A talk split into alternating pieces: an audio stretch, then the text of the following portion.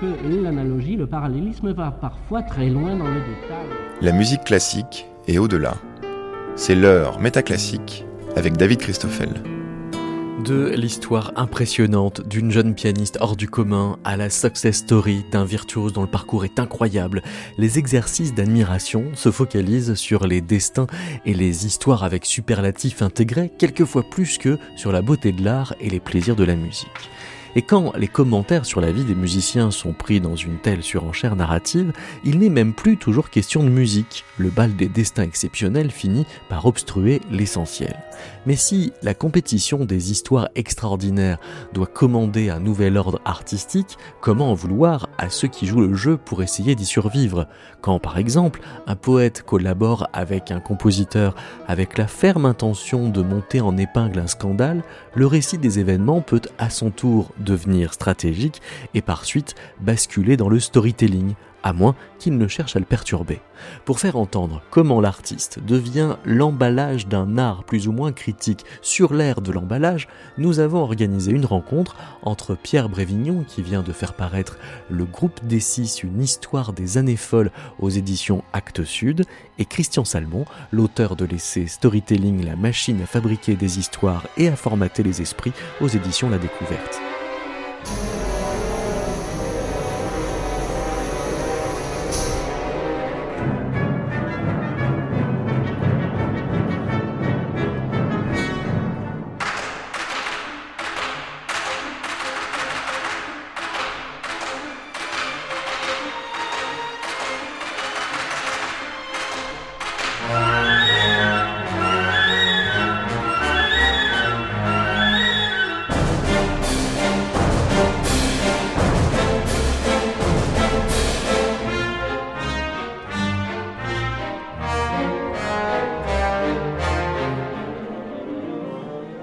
Extrait du ragtime du paquebot de Parade euh, d'Eric Satie. Bonjour euh, Pierre Brévignon. Bonjour.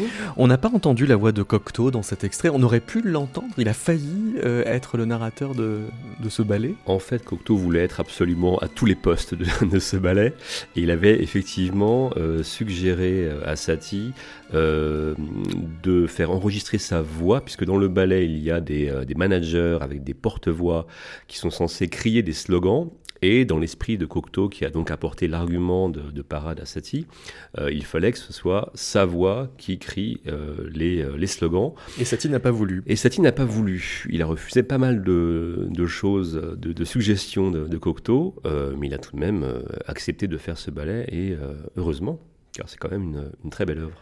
Dans euh, les, les ondis qui circulent euh, sur Parade, dans l'histoire euh, qui est collée à cette œuvre, il y a une histoire de scandale. Sauf que pas tant que ça, vous avez un petit peu enquêté sur la réception immédiate, et finalement il y avait une part de consensus dans la salle, il y avait plus d'applaudissements que de sifflets. C'est-à-dire qu'il y a une règle absolue pour ce qui concerne la, la réception des, des, des, œuvres du groupe des six, si on, si on veut généraliser, et de Parade en particulier, avant le groupe des six donc, c'est de ne jamais prendre en compte ce que Cocteau peut dire sur la façon les concerts ont été accueillis. Cocteau euh, a voulu entrer dans l'univers de la musique par le biais du scandale. Il a assisté euh, dans sa jeunesse euh, au scandale du, du Sacre du Printemps, qu'il a absolument subjugué, ébloui, et il s'est dit, je veux me faire connaître comme l'auteur d'un scandale musical encore plus grand que le Sacre du Printemps. Et il y a œuvré pendant plusieurs années. Parade était la première, la première étape vers ce scandale absolu. Et effectivement, la réception a été plutôt une bonne réception.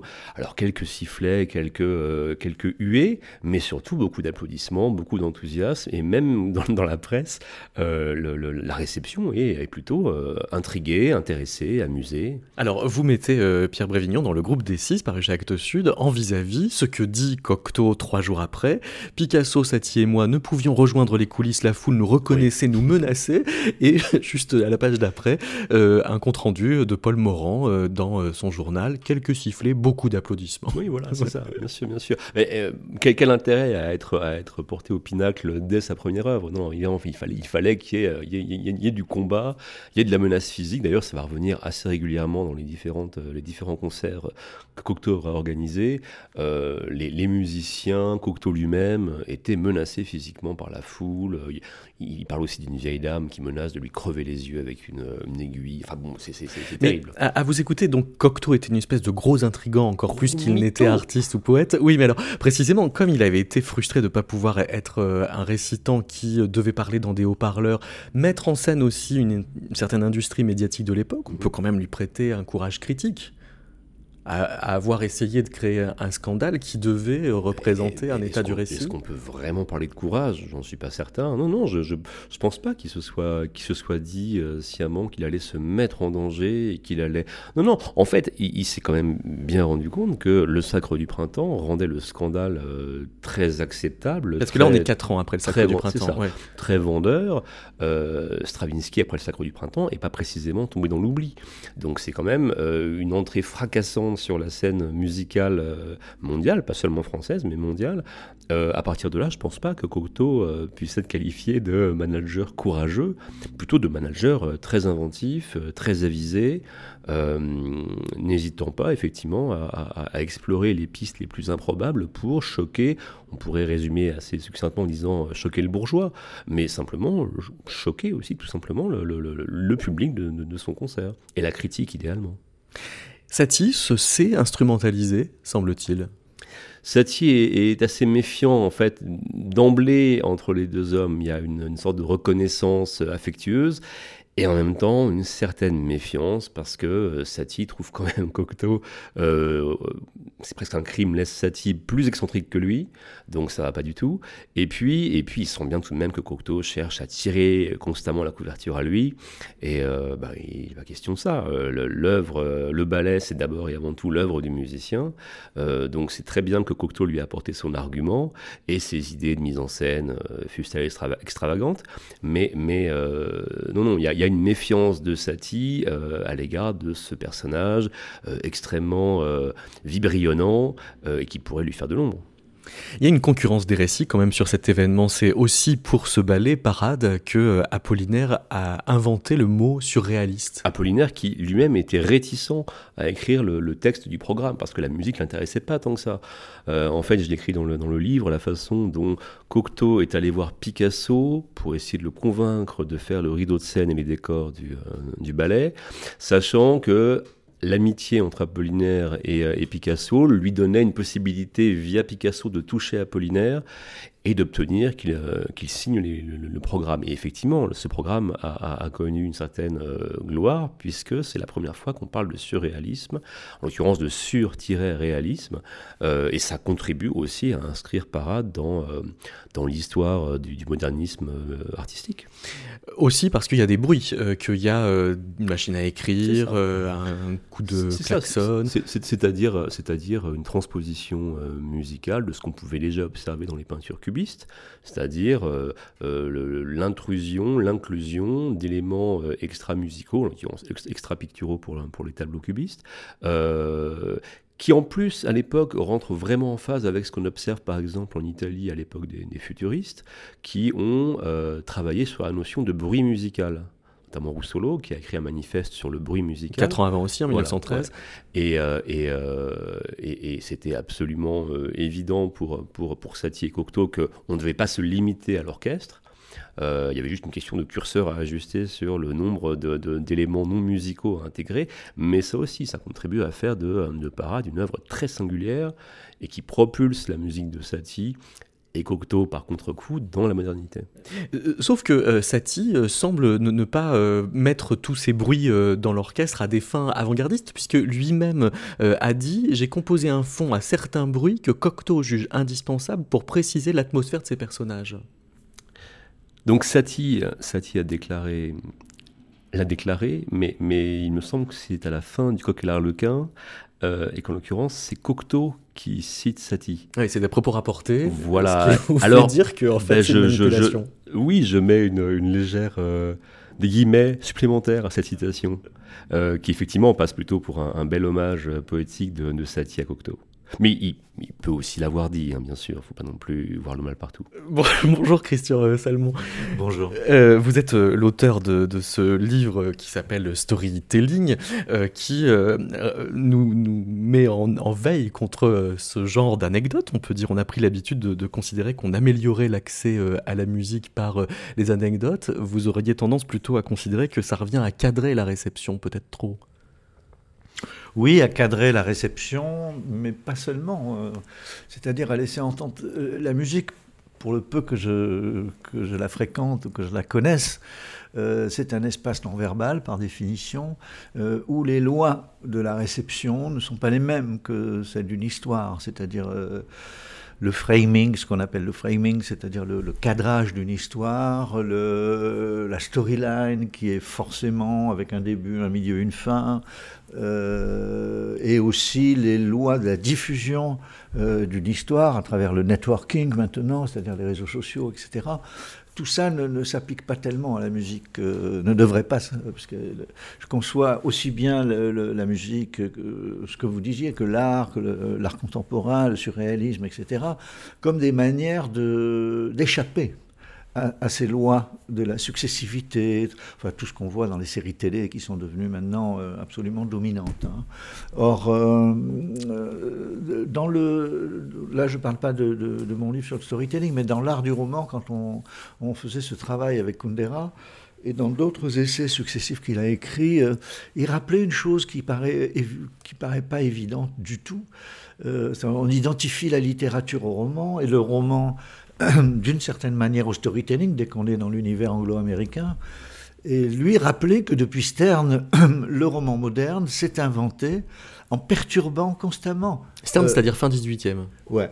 En, perturbant constamment, mais même déjà chez Don Quichotte, hein, euh, chez Cervantes, euh, c'est-à-dire l'art de la digression, euh, le, le, jeu même avec la typographie, là je pense à Stern, euh, la mise en abîme du narrateur, on ne sait jamais qui c'est vraiment, etc. Toutes, toutes, ces transgressions par rapport à ce que moi j'appelle le storytelling, c'est-à-dire, euh, j'aurais dû commencer par là d'ailleurs. c'est-à-dire, moi le storytelling, ce que j'en entends, c'est parce qu'en anglais, storytelling, c'est juste raconter une histoire. Hein. Ça n'a rien de péjoratif. Euh, euh, les romanciers emploient ce mot, storytelling, se disent storyteller. Euh, dans mon livre, et c'est là le, déphasage, un peu le décalage critique, j'entends par storytelling l'ensemble des pratiques et des usages du récit à des fins stratégiques, à des fins de conviction, à des fins de marketing, à des Et ça, ça vous, le, vous le datez même du milieu des années 1990. Euh, on viendra euh, tout à l'heure sur les, effets d'anachronisme que ça peut avoir euh, quand on parle du, groupe des 6 ou au contraire. Vous écrivez, page 15, page 36, pardon, le marketing est passé du produit au logo, puis du logo à la story, de l'image de marque à l'histoire de marque. Ça vaut pour cette marchandise particulière qu'est l'artiste? Bah, oui et non, mais enfin, si quand même, parce que ce qui s'est passé euh, ce que je décris là dans pourquoi le marketing euh, passe du produit à, la marque, et puis de la marque à l'histoire. C'est très frappant de voir ces différences. Ça s'est déjà, ça s'est passé quelques années à la fin des années 80, milieu des années 80. C'est le storytelling management qui fait émerger cette histoire storytelling. C'est-à-dire, euh, pourquoi? Ça c'est important parce qu'on a tendance à, imaginer ces changements, ces mutations anthropologiques, culturelles, etc., comme des effets euh, euh, atmosphériques, hein, mais ça, ça, a des enracinements très concrets. Ça commence dans l'entreprise parce que, milieu des années 80, ce qui était le récit immanent de la vie au travail, sous le Fordisme, c'est-à-dire on fabrique, il y a une chaîne, une chaîne de production, et, non, pas seulement une chaîne de narration, mais euh, il y a la notion de carrière, on va faire sa vie dans l'entreprise. L'objet de son travail est évident, c'est la Ford noire, euh, autour de laquelle euh, on véhicule toutes sortes d'histoires, le médecin qui va sauver l'enfant, etc. Le produit est unique, très, évident à, à, identifier. Donc le sens du travail. Donc, vous savez, une histoire, c'est quoi? C'est une articulation entre l'espace et le temps, ce que Bakhtin, le grand théoricien du roman, appelait un chronotope. Hein. eh bien, il y a un chronotope de la vie au travail sous le Fordisme, évident, qui n'est pas fabriqué. À la fin des années 80, on passe du Fordisme au Toyotisme, ce management euh, qui euh, explose l'unité de l'espace de travail. Euh, les entreprises délocalisent, on, ne sait plus identifier quel est l'objet de son travail, parce qu'une entreprise n'est pas liée forcément à, un objet mais plutôt à une marque qui regroupe toutes sortes d'objets. Hein. Et donc c'est à ce moment-là que pour résister à cette crise du récit euh, dans l'entreprise, récit immanent, hein, récit fordiste de la vie au travail, on va dire, eh bien, les, les, gens se tournent vers le storytelling, les managers se tournent vers le storytelling. Alors, storytelling de, de, job, euh, storytelling de la marque, storytelling, toutes sortes de, de manières de transformer l'entreprise en une, ce que les Américains appellent une organisation narrative. Hein, c'est assez barbare comme, euh, comme notion. Mais c'est au fond que pour fédérer des collectifs de travail que l'économie et le management a explosé, eh bien, il faut les, transformer en des sortes de personnages euh, de la marque. Euh, donc l'entreprise est une sorte de, théâtre, oui, de théâtre et de roman.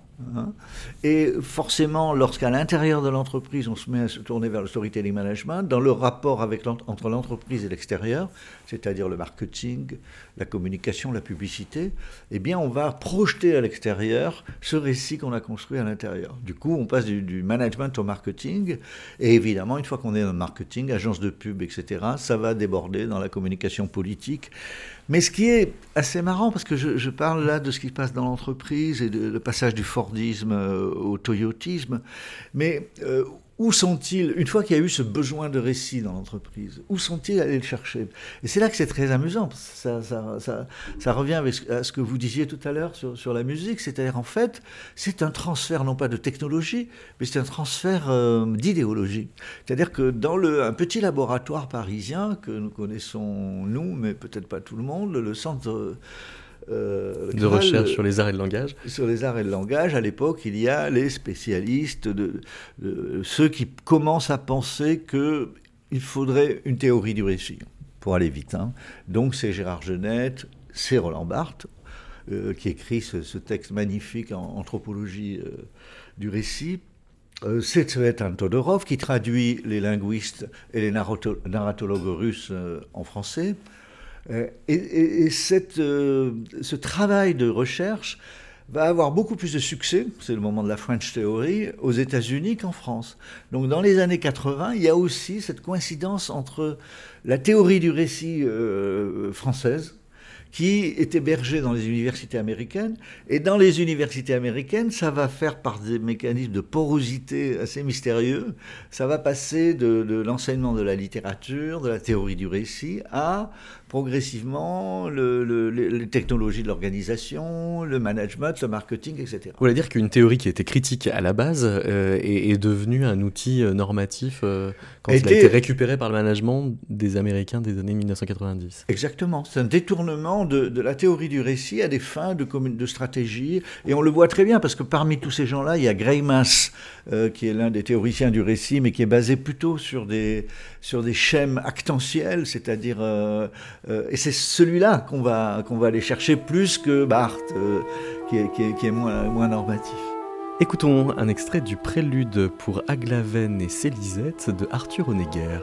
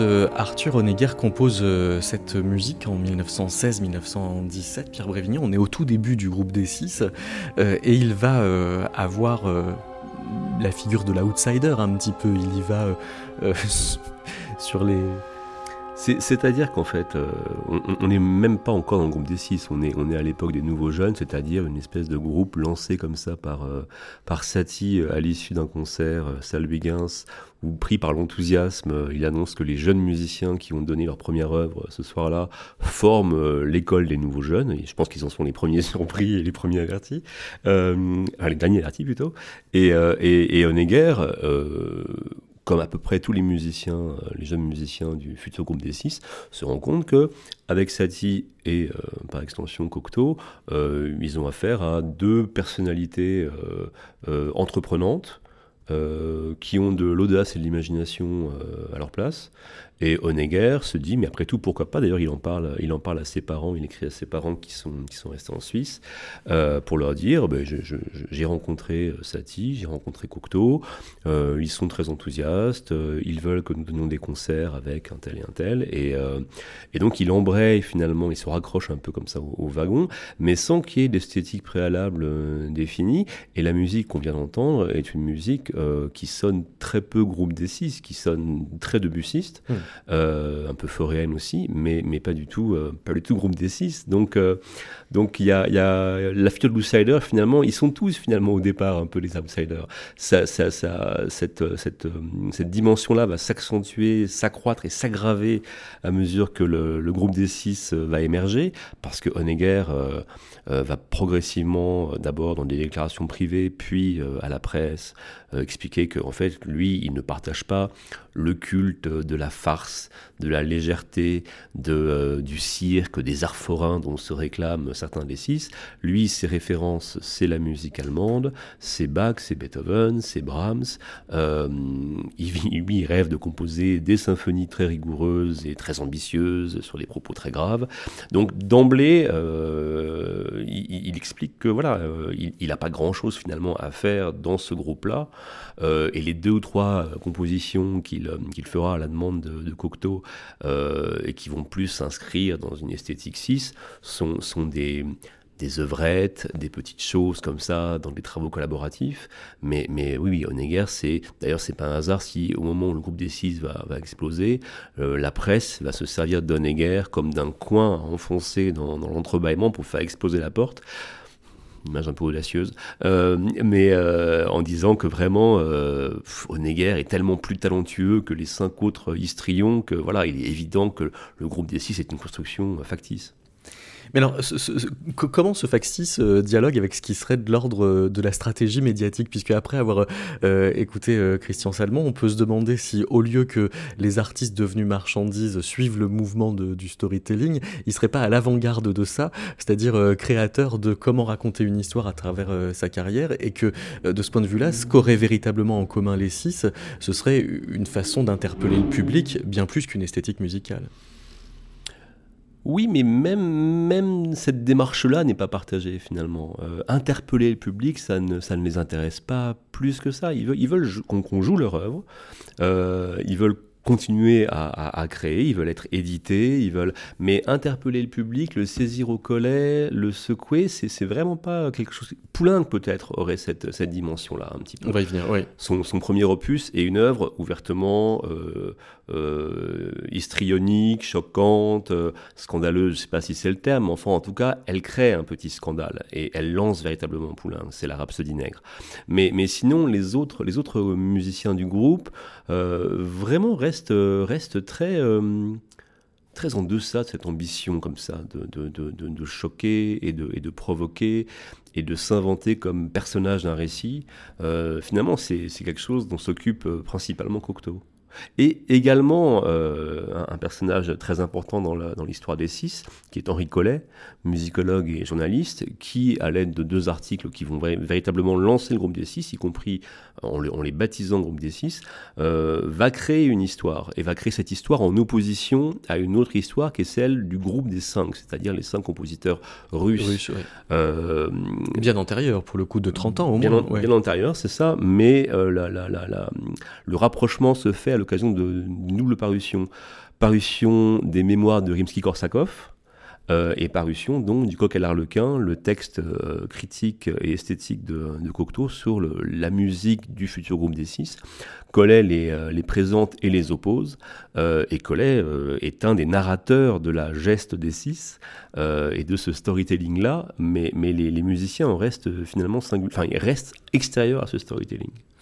Euh, votre livre euh, Storytelling, euh, Christian Salmon, donc décrit dans le détail un nouvel ordre narratif, comment les, pratiques narratives se sont développées, structurées dans, le management, le marketing, jusqu'à la communication politique, comme vous le disiez tout à l'heure. En, se situant, on le disait, dans les années 90, si bien que ça pourrait paraître anachronique de vous mettre en dialogue avec Pierre Brévignon, et en particulier avec un ouvrage qui s'ancre, qui fait une histoire des, des années folles. Mais si on cherche à faire la jeunesse du storytelling, on pourrait penser au success story qu'on trouve dans les journaux américains du début des années 1910, quand Delg Carnegie va faire euh, raconter aux grands hommes d'affaires comment ils ont fait pour y arriver, et où il fait porter euh, à leur biographie valeur de science du succès en quelque sorte. Bien sûr. Moi, j'insiste beaucoup sur le. Euh, c'est pour ça que le sous-titre du livre, c'est la machine à fabriquer des histoires, à formater les esprits, parce que je crois que c'est la différence entre l'artisanat et la grande industrie. Euh, il y a toutes sortes d'indices, y compris dans la. Par exemple, j'écoutais avec beaucoup d'intérêt ce que vous disiez sur la manière dont ce groupe des six a été transformé, a été créé et, identifié à travers un récit, hein, et par un récit, non pas d'eux-mêmes les compositeurs, mais de l'extérieur des journalistes. On pourrait ramener tout ça à la question de l'auteur, tel que Michel Foucault l'a abordé euh, euh, il y a fort longtemps déjà.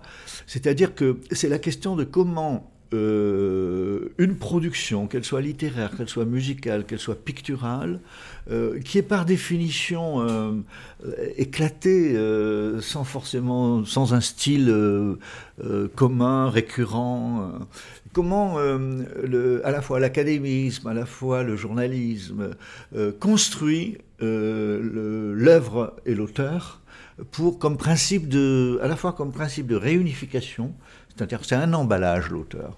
C'est un emballage dans lequel on va dire bon voilà on va pouvoir distinguer des périodes mm. bleues, les ruptures narratives, etc.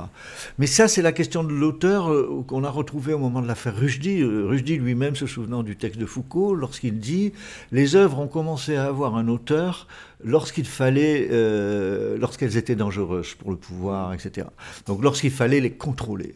Et on oublie ce, que, cette histoire a quand même des contreparties très, euh, très financières, puisque le droit d'auteur, c'est la contrepartie euh, financière qu'on donne à des écritures émises par un personnage euh, en lui donnant des droits d'auteur, ça permet de le contrôler comme auteur. C'est-à-dire euh, les œuvres anonymes, les œuvres sous pseudonyme, etc. Tout ça est ramené à un auteur. Et on l'associe à son succès puisque le droit d'auteur dépend de son ampleur de diffusion. Exactement.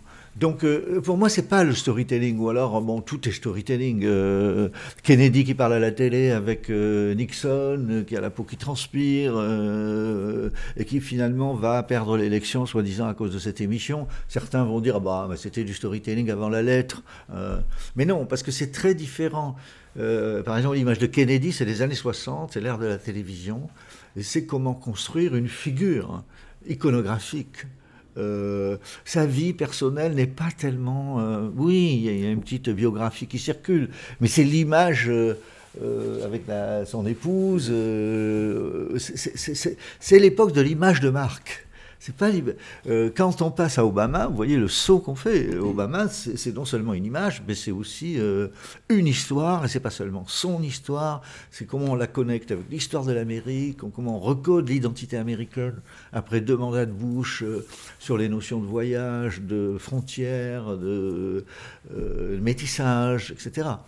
bon, ça c'est un autre sujet. Mais ce que je dirais, c'est que moi, j'ai écrit un livre sur la, Russie des années 20. Donc, euh, un personnage euh, s'appelle le, projet Blumkin. Et Blumkin était à la fois un terroriste qui a assassiné l'ambassadeur d'Allemagne, un tchéquiste, l'inventeur, le premier espion euh, soviétique, et aussi un poète qui participait au groupe des imagistes, qui eux-mêmes, dans le Moscou des années 20, ont fait ce genre de choses, c'est-à-dire rebaptiser les rues euh, de leur nom, euh, se, se, constituer en école. On n'a jamais trop su qu'est-ce que c'était que cette école des imaginistes?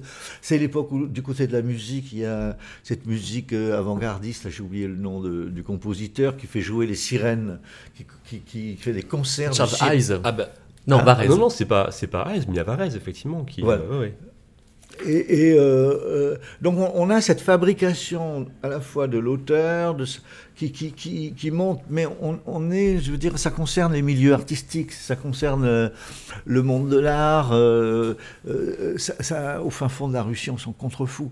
Alors qu'aujourd'hui, au fin fond de l'Amérique, on se contrefout pas de ce que raconte Trump ou Biden.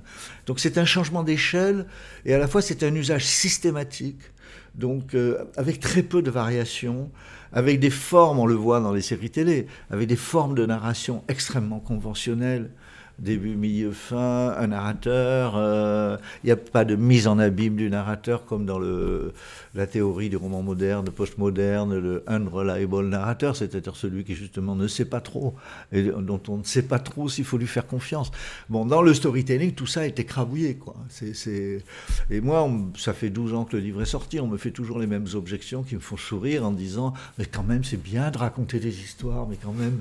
D'ailleurs, vous le dites, hein, euh, quand on, vous passez par les grands récits qui jalonnent l'histoire humaine, d'Homer à Tolstoï, de Sophocle à Shakespeare. En fait, euh, la limite que vous désignez, vous dites le, le storytelling, euh, c'est de plaquer sur la réalité des récits artificiels qui bloquent les échanges, saturent l'espace symbolique de séries et de stories.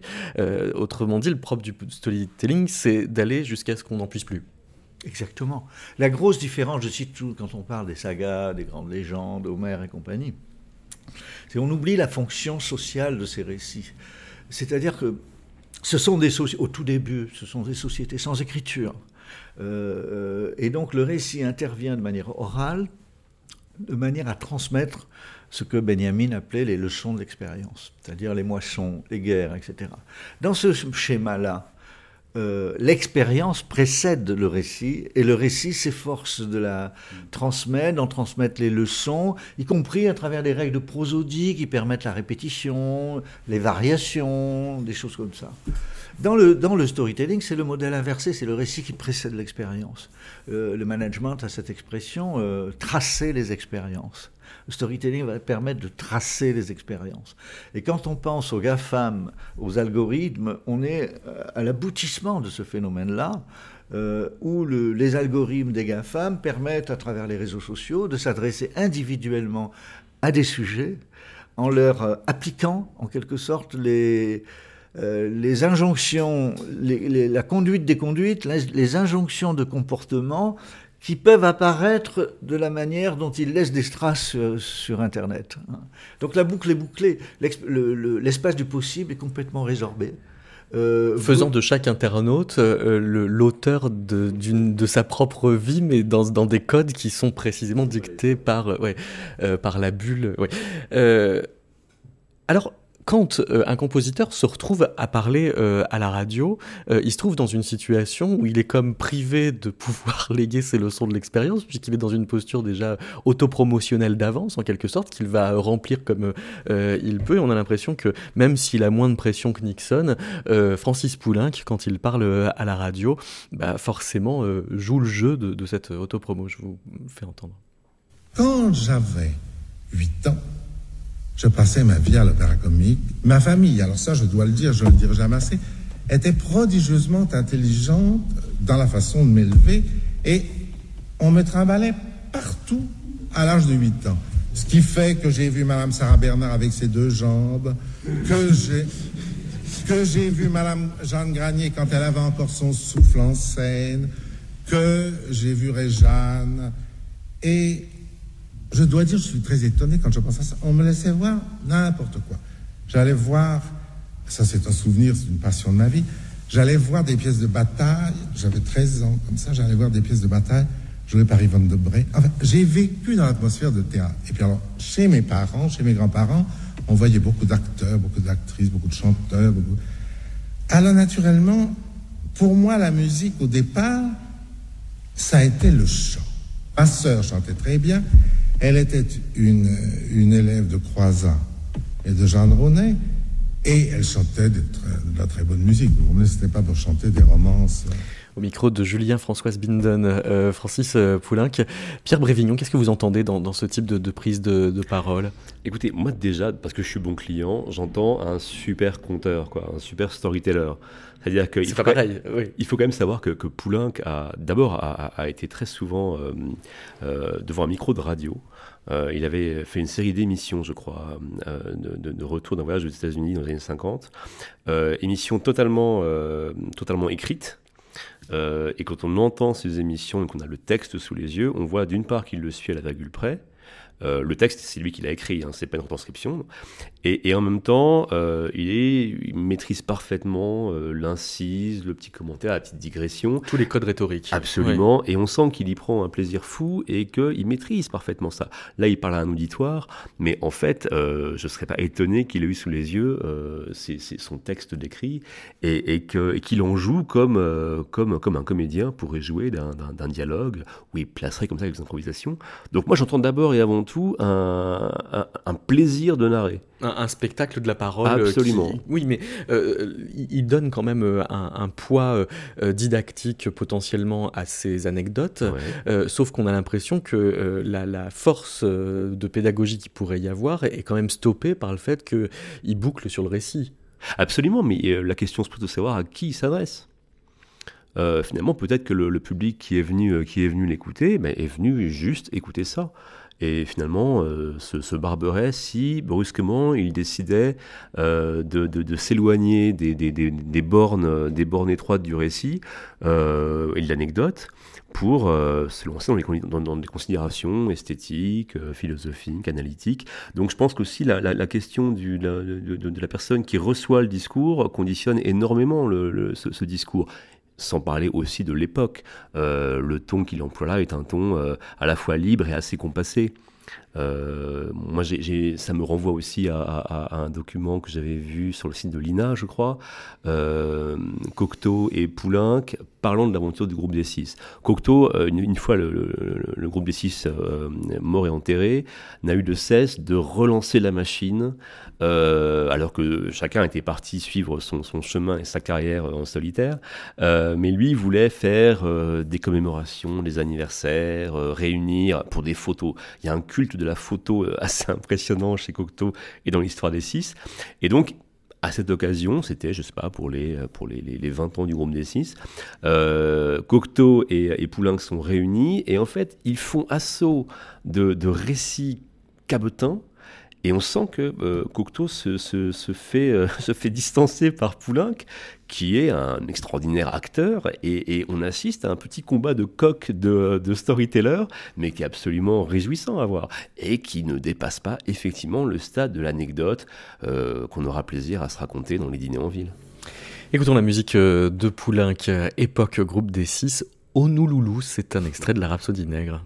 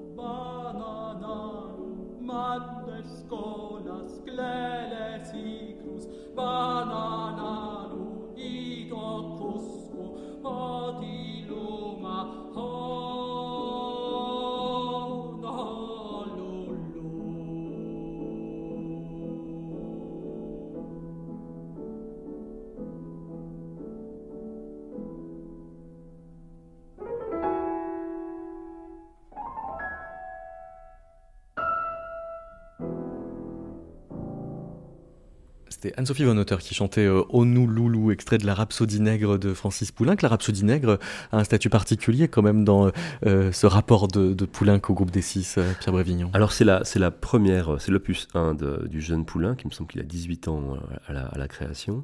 et c'est une, c'est une pièce pour ensemble de chambre en 4 ou 5 mouvements, avec en mouvement central ce poème euh, totalement fantaisiste dans un sabir euh, inventé par un, écrivain qui avait publié comme une sorte de, farce potache euh, un recueil de poèmes de Makoko Kangourou, je crois, un poète imaginaire.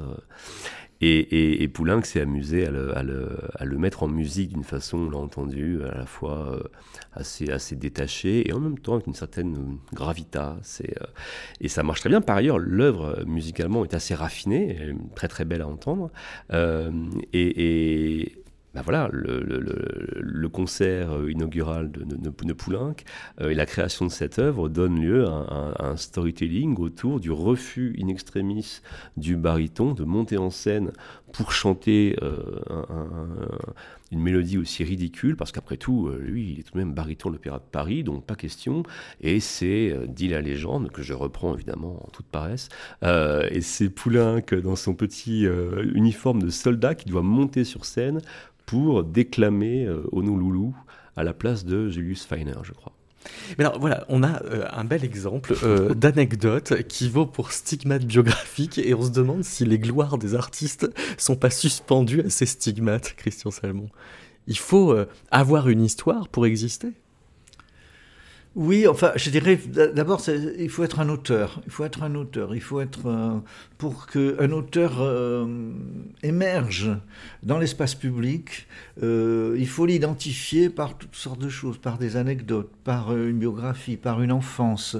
je suis toujours frappé de voir comment un écrivain, quel qu'il soit, moi-même, lorsque je suis en situation de promotion, vous êtes sollicité sur le plan de c'est quoi ton histoire? Et, d'où tu viens, quelle ville, et, quelle est ton enfance? C'est-à-dire, on a là l'archétype du récit des origines, toujours au départ.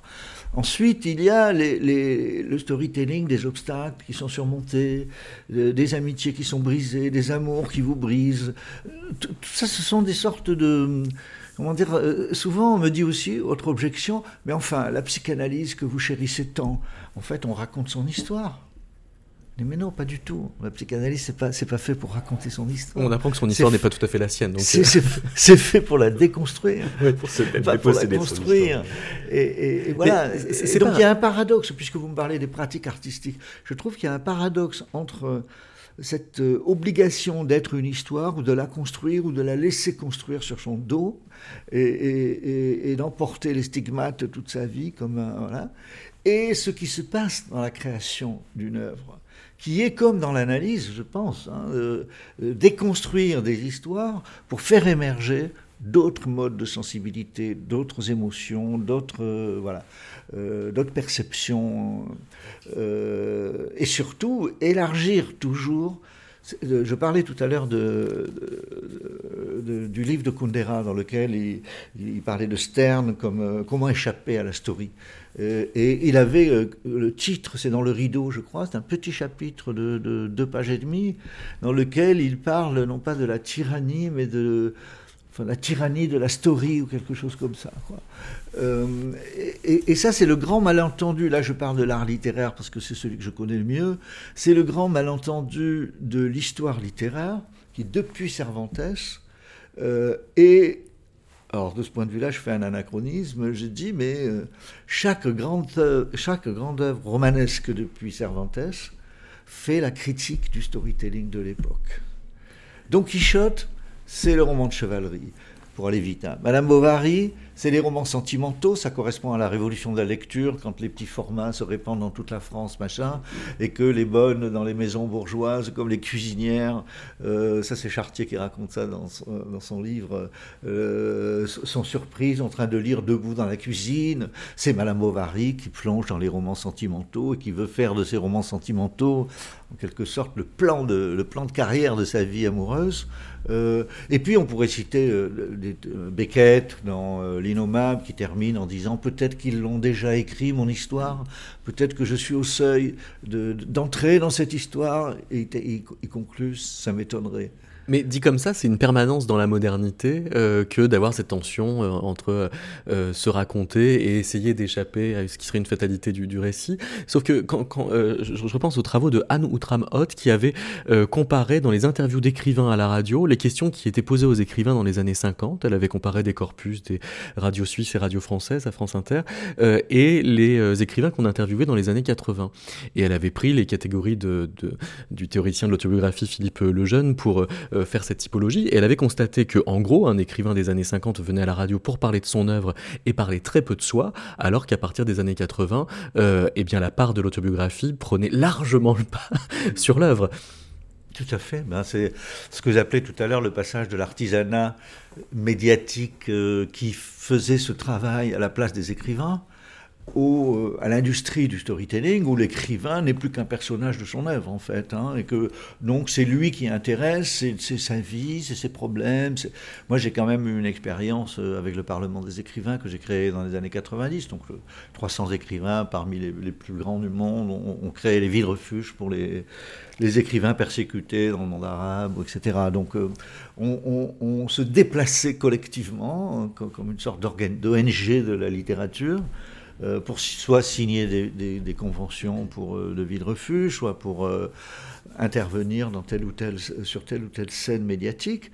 Et j'étais frappé à quel point, alors c'est très paradoxal, parce que quand vous êtes quand vous avez une quinzaine d'écrivains, par exemple, que vous allez en Palestine, euh, ce ne sont pas les mêmes qui sont, ce sont pas forcément les plus célèbres qui sont les plus célèbres.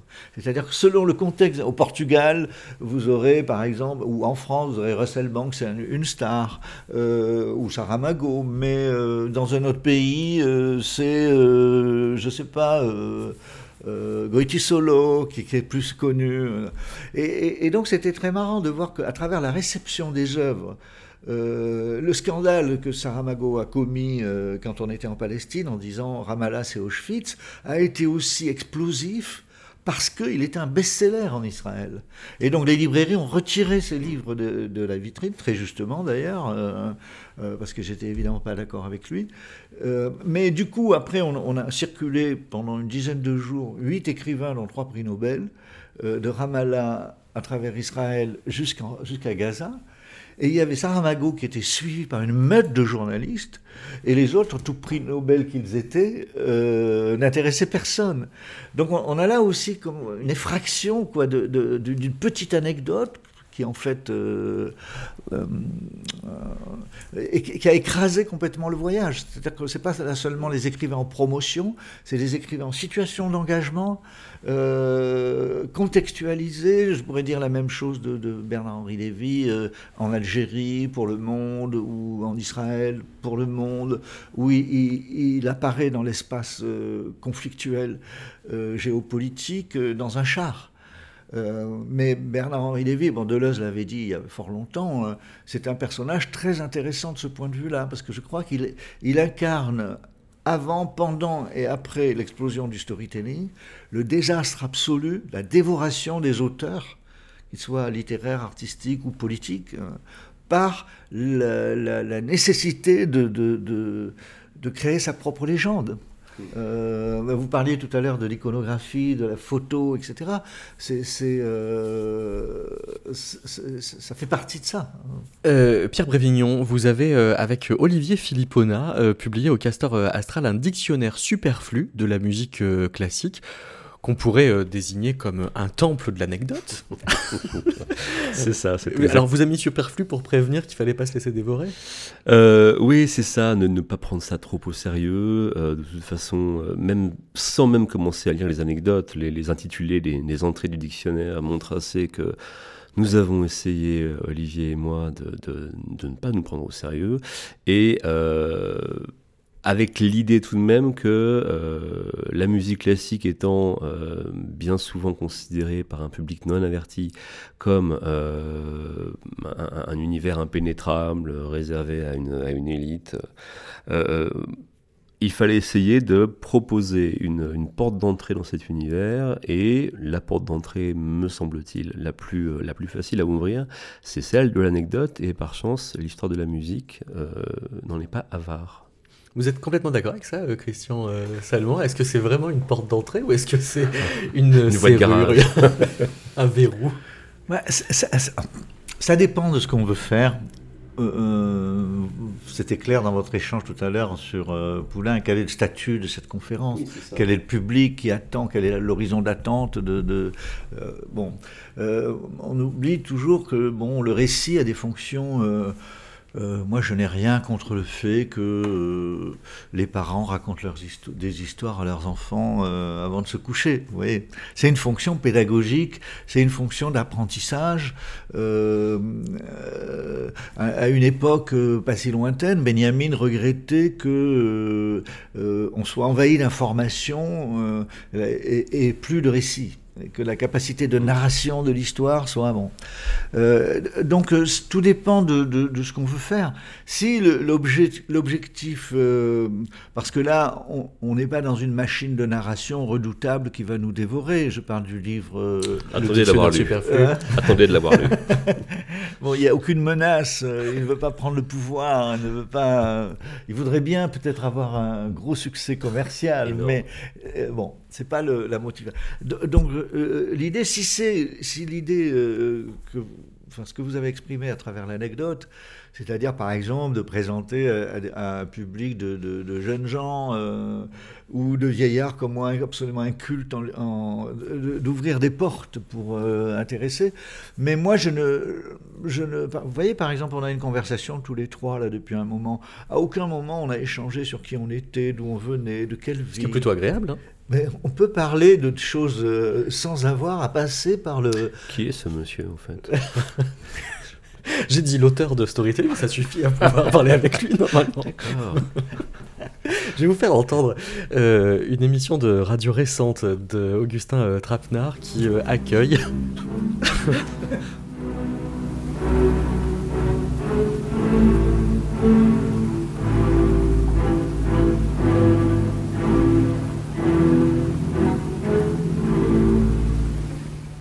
de ce concert, quel a été pour vous le moment où l'émotion a été au plus haut? C'était en effet après le concert. Toutes les personnes qui étaient dans ma loge ont commencé à sortir, sauf une dame qui était contre le mur avec un jeune homme, une dame soixantaine peut-être, un jeune homme.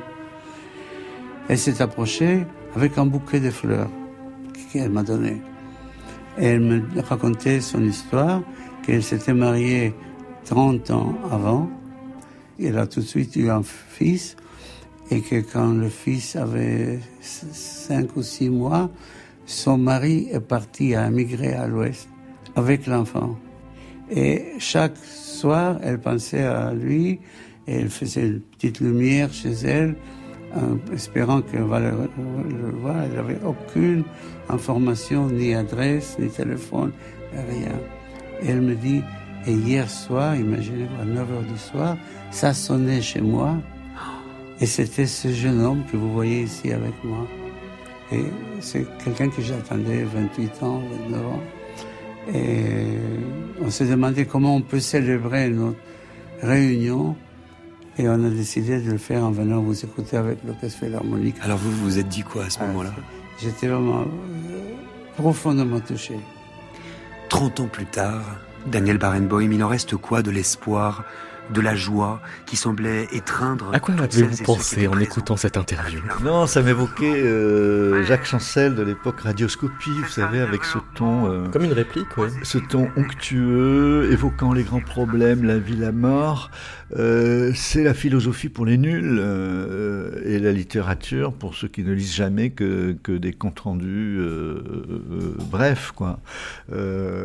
ça serait intéressant pour aller au-delà, de faire une étude systématique de ces, de ces intervieweurs euh, d'écrivains, euh, pour essayer de repérer le, le, contenu euh, syntaxique, les mots, l'émotion, vous vous souvenez qui était le voilà toutes ces toutes ces histoires tout, ce sont c'est au fond le ce qu'on appelait avant le storytelling ce qu'on appelait le kitsch en Europe centrale. Mm. hein, c'est-à-dire c'est un kitsch narratif euh, formé etc dans lequel on dont on auquel on emprunte les formes les, les rythmes les séquences euh, et, et, parfois c'est très agréable. Moi parfois je regarde des séries les plus mauvaises possibles parce que ça laisse apparaître ce schéma de manière tellement Pour vous entraîner à aller à la radio après. parce qu'il faut être entraîné alors, euh, Pierre Brévignon. Enfin, il faut avoir l'émotion à dégainer quand on nous pose ce genre de questions. C'est ça qui est admirable, même si probablement vous avez raison, il y a eu un léger montage. Euh, mais moi, ce que j'adore, c'est qu'il y a une question aussi, aussi immense, écrasante et un peu naïve qui est quelle est votre plus grande émotion Immédiatement, Barenboim dégaine sa réponse, qui est une réponse, euh, c'est pas juste. Très construite. La fois où j'ai dirigé la cinquième de Beethoven, c'est euh, l'histoire, euh, avec un début, un milieu, euh, une fin, le framing dont vous parliez tout à l'heure. Et vous parliez du kitsch, et ça me faisait évidemment penser donc à, Kundera. Et Kundera, il me semble, définit comme une des figures du kitsch la redondance. Et, là, quand on entend, mais c'est, enfin, il y a un moment, il faut faire gaffe, quoi. Quand on entend le récit extrêmement émouvant et tire-larme de Barenboim, mais qu'en plus, par-dessus, on met l'allegretto de la septième, je sais pas, mais enfin, est-ce qu'on a vraiment besoin que ce soit souligné à ce point pour se dire derrière notre, notre poste, ah oui, mais comme c'est émouvant. Voilà. est-ce que ça démocratise vraiment la septième de Beethoven? Ah bah, je, déjà, je pense qu'il n'y a pas eu des annonces sur euh, nous entendions la septième de Beethoven. Et est-ce que, est que les gens qui auront entendu ça ensuite en écoutant la septième de Beethoven penseront à Barenboim? Je ne sais pas non plus. Euh, non, mais la, la, chose la plus élémentaire, c'est de dire que peut-être les auditeurs de cette interview se sont dit quelle est cette belle musique? Et, les plus entreprenants auront téléphoné au standard de, France Musique ou de, ou de France Inter. mais je crois que Trabnard n'interviewe pas Beethoven il interviewe euh, bah, cette figure de compositeur qui se trouve toujours au bon endroit de l'histoire, avec un grand H. Le mur de Berlin, en Israël, en Palestine. C'est-à-dire que c'est ce personnage médiatique, on pourrait en faire une liste, c'est, euh, ça peut être des cancérologues, ça peut être des musiciens, des chefs d'orchestre, des, des grands sportifs. Ceux qui émergent dans la culture de l'attention dans laquelle on vit, ce sont des gens qui sont... Euh, euh, je ne pense pas que c'est tellement construit. Je pense que c'est quelque chose de narcissique, de... Euh, oui, mais ils sont un endroit de l'incarnation de leurs propos qui fait assez, assez spontanément. Quoi. Ils sont attirés comme le. C'est aussi, dans le cas de Barinum, c'est quand même une bête médiatique. Hein. Il n'en est pas à sa première interview. C'est probablement ce qu'on appelle un très bon client dans le monde des médias. Et, là, on voit qu'il est parfaitement. Par, ailleurs, on parle de montage, mais c'est quand même l'émission de Trapnar, elle est en direct, me semble-t-il. Euh... Pas toujours. Ah, pas toujours, ouais, vous avez raison. Mais, mais, mais voilà, on sent que c'est euh, c'est un personnage qui est parfaitement euh, habitué à, euh, à gérer ce, ce, genre de questions, par exemple, et d'interrogations. Merci beaucoup, Pierre Brévignon. Mais je vous en prie, c'était un plaisir. Merci beaucoup, Christian Salmon. Merci, c'était un plaisir.